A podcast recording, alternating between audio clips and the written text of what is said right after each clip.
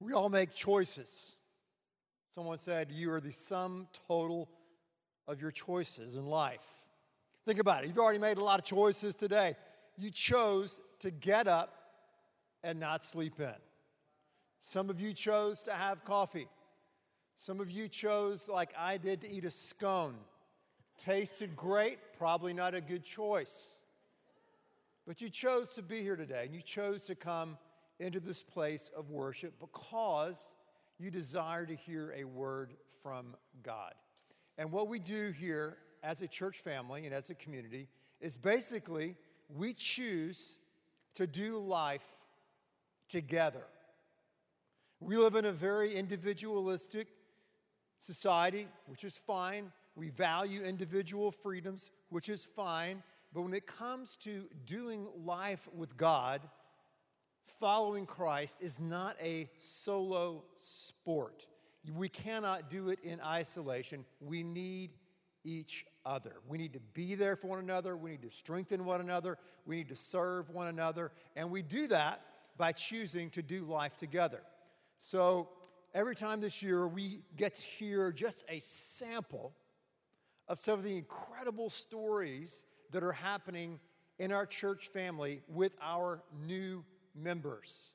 So last year, we had over 3,400 brand new members here at Second on our six campuses. That's incredible, isn't it? And so we have to ask a very American pragmatic question Does it work?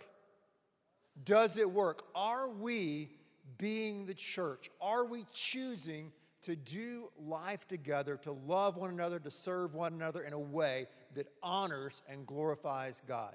Well, let's watch and listen to these stories and see what God is doing in the lives of some of our brand new members in this year.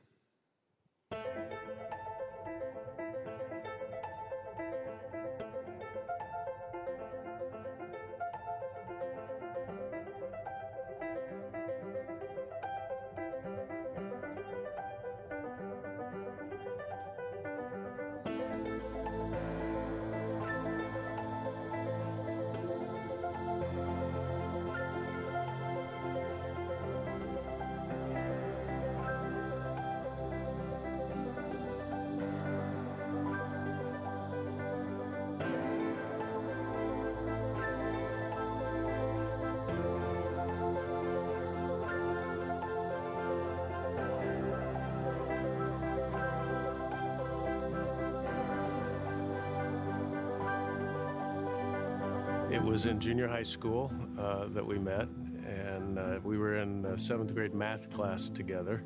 He asked me out. He was coached by his best friend on the phone, telling him what to say. And he asked me out for New Year's Eve. And when I said yes, he hung up on me. I was a little nervous.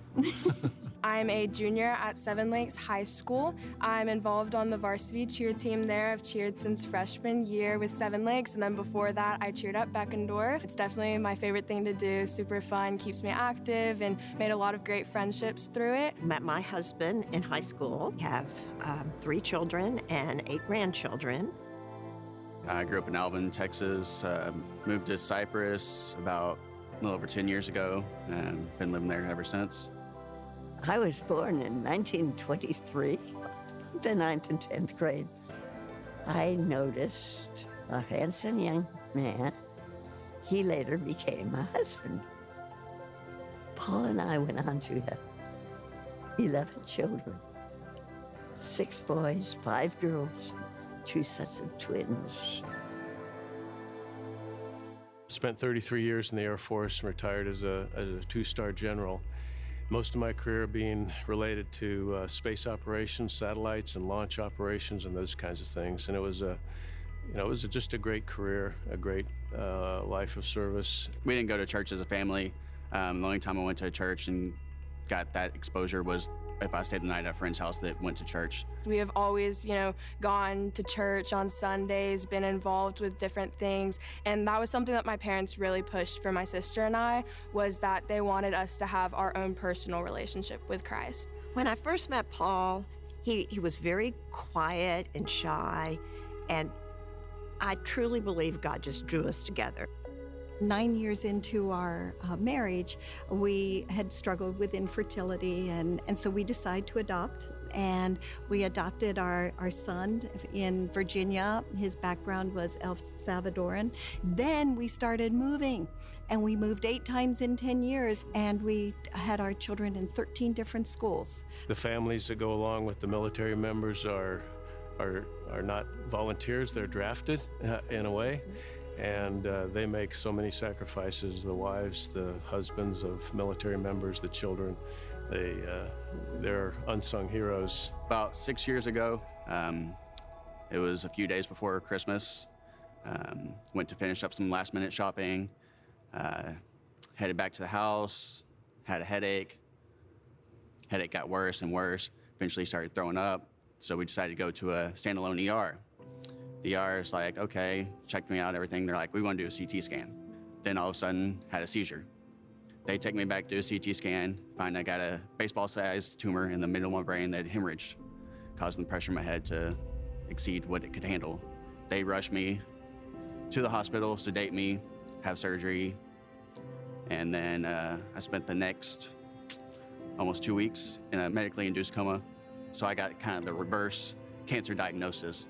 It was like, hey, you had cancer, and you've been in the hospital for two weeks. But it turned out, actually, they ended up doing another scan.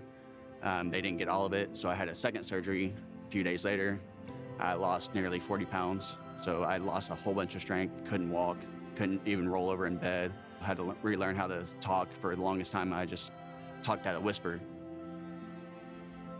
We had adopted a daughter, and she uh, was married at 19, had our little grandson David at 20, and was killed in an accident at 21.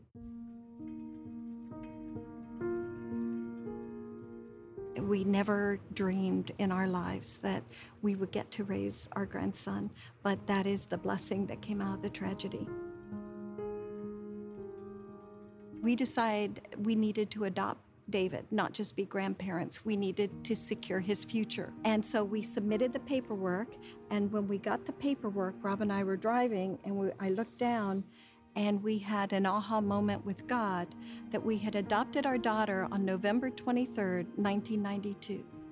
She died November 23rd, 2013. And the judge signed the decree for us to adopt David November 23rd, 2015. He knew all along, and He was sending us this confirmation that He's got this. every day is a new and wonderful blessing with him and we are just beyond thankful that we have him in our lives to raise. We get another chance to raise a child and our prayer is to raise a child who loves god and will serve him In 2011, Paul passed away, and I continued to, to worship in a small church right there in Houston. It was very difficult for me to get to leave the house.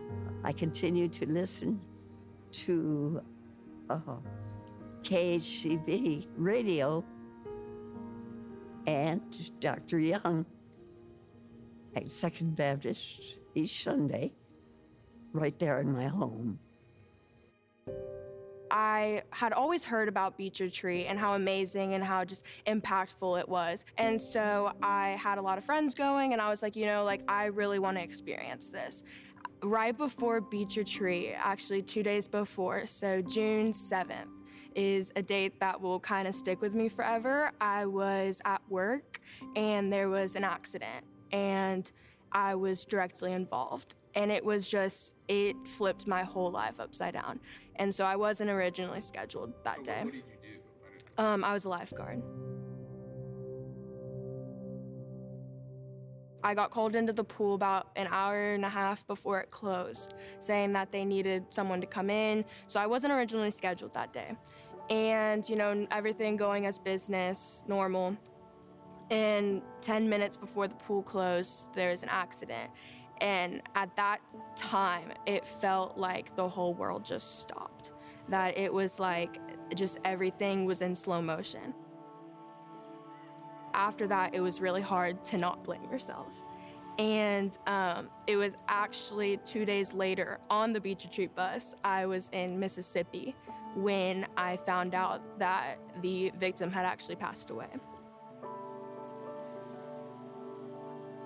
In that moment, I felt like, why? Like, why couldn't I have found out when I was still with my family? But um, now looking back on it, it was meant for me to find out on the way to such an amazing place. I think that was God saying she needed to be surrounded by her friends and be surrounded by these leaders who were going to be there for her in every step. I mean, with all honesty, I think if I would have found out before, it might have prevented me from going, and I might have missed the most amazing experience of my life just hearing like my condo leaders and all of the leaders at worship, just hearing everything that they had to say was so impactful for me that when this accident that I had been blaming myself for, and I had been, you know, just wondering why, like I wasn't even supposed to be there. But what they had told me that really stuck out was that you were meant to be there. You know, you weren't scheduled, but you were called in like that was God telling you that you were supposed to be there to be able to help out in every way that you could. My daughters uh, suggested that a, a visit from one of the pastors at Second Baptist. He came, he opened his Bible, and he read to me.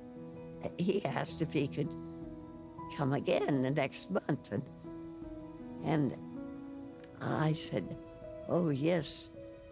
It would be like a breath of fresh air to see him open his Bible and pray for me. As soon as I got home from the hospital and everything, we both looked at each other and we said, it's time. And we had seeked out churches, and ch- we knew that was something we needed in our life. When Rob had the opportunity to move here from Washington, there were two things we had to find, and that was a school for David and a church. Second Baptist was recommended to us, and it has been the absolute right fit. Even though we've never been a member of a church this big before, the outreach, the follow up, the Bible studies, um, it's just a phenomenal place to worship. They wanted us as friends not just a check of, well, this is what we do, we're on the welcoming committee, because we've been to a lot of churches and all of our moves, but it, it felt very sincere. And in the 10 months that we've been attending now, um, I know it to be sincere. We noticed one Easter that there was a South Campus, and we didn't really even know there was a Second Baptist out close to us. And we visited, and um, very quickly we really felt the Holy Spirit in, in, in that place the first time. Paul said to me one day when we left, um, he said, This is the church that we've been looking for all along. Immediately, we felt, you know, at home. Our kids love it. Everybody is welcoming. Everybody, you know, is willing to reach out and, you know, pull you in and help you out and make you feel at home and make you feel comfortable. We really wanted to walk down front. We had decided it's time. We need to, this is the Sunday we're going to do it. And we were very excited to do that, to just make a statement. Yes, I, I want to be on this team. And, and this is what, where we want to be our church home. One of the key reasons we joined Second Baptist Church was the strength of the children's program. Mm-hmm. And he comes home and he'll just off the cuff sometimes just pop off and say, you know what, Nana and Papa? I love God. And he said, I think I'm ready to be baptized. And we said, Well, why, why do you think that? He said, Because I'm ready to make Jesus the boss of my life. All right, then. By being a member of Second Baptist, my bond with other believers is strengthened. And, and that's when I joined Second Baptist Church the program of Second Baptist for shut ins, homebound folks, is just great. I absolutely love Second. I could say a million wonderful things about them, you know, through the student ministry and just through the church as a whole. You hear about these stories of, of kids that are going through something and then rise out of it because of a church, but I'm one of those kids. So I can tell you that it's true, that through the church and through Second and through this ministry that is so tight knit that kids are benefited and that people do just their lives are completely transformed and that it's something that I just I pray and I hope that everyone has like that opportunity to feel that way. We immediately started going to the Bible study classes and I definitely grew um, in in my faith too because six months after we joined um, the church, we found out that Paul had um, lung cancer um, probably from a lot of the chemicals he was around in his jobs. And um, it had already metastasized to his bone. So he was fourth stage from the very beginning. And we just truly believe, we believed, and I still believe, that God led us to second. That he knew that this was growing in Paul, and he knew we needed the support of, of the church and the people there, and they truly were um, like our second family.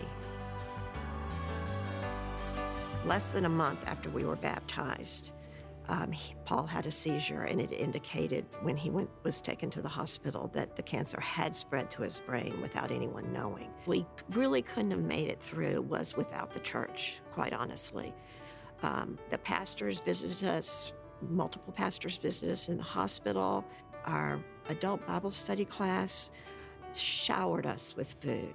And the love of God that was poured out to us through the people at Second is really, I mean, it's God's working. Uh, they were his hands and feet. And it was so clear. It was truly a spiritual experience we had, even though we lost him. We knew that he was going to see the face of his Savior no matter how flipped upside down my life felt, the one thing that was right side up was was Jesus Christ. I went into Beach Retreat with such a heavy heart after everything that had happened that I was just I felt so lost. But over the week, like I just, I got the guide and I had the path and I was like able to find myself again. And so when I came home, I knew that I didn't want to lose that again and not make it, oh yeah, like I'm free, let's go to church. Make it like I'm going to go to church today. God means everything to me, honestly. He healed me, He showed me all these miracles. He's he gave me an amazing wife that stood by my side the whole time. Um, then he blessed me with two beautiful children, and he gave me back my health beyond anybody's imagination. From not being able to walk, not being able to roll over, it made me thankful for every little thing. And I know that He is the one I owe all of that to. When you look back uh, and and start to see God's hand in all of those situations, it just opens your eyes, I guess, to His presence mm-hmm. then and now and for your future? There was a time when I said, Here, I'm 96. Why am I here? And then I remembered it is my duty to the 30 souls of my family to show them my experience and my example to the light of Jesus. I sing that glad new song amazing grace. Christ Jesus paid the debt that I could never pay.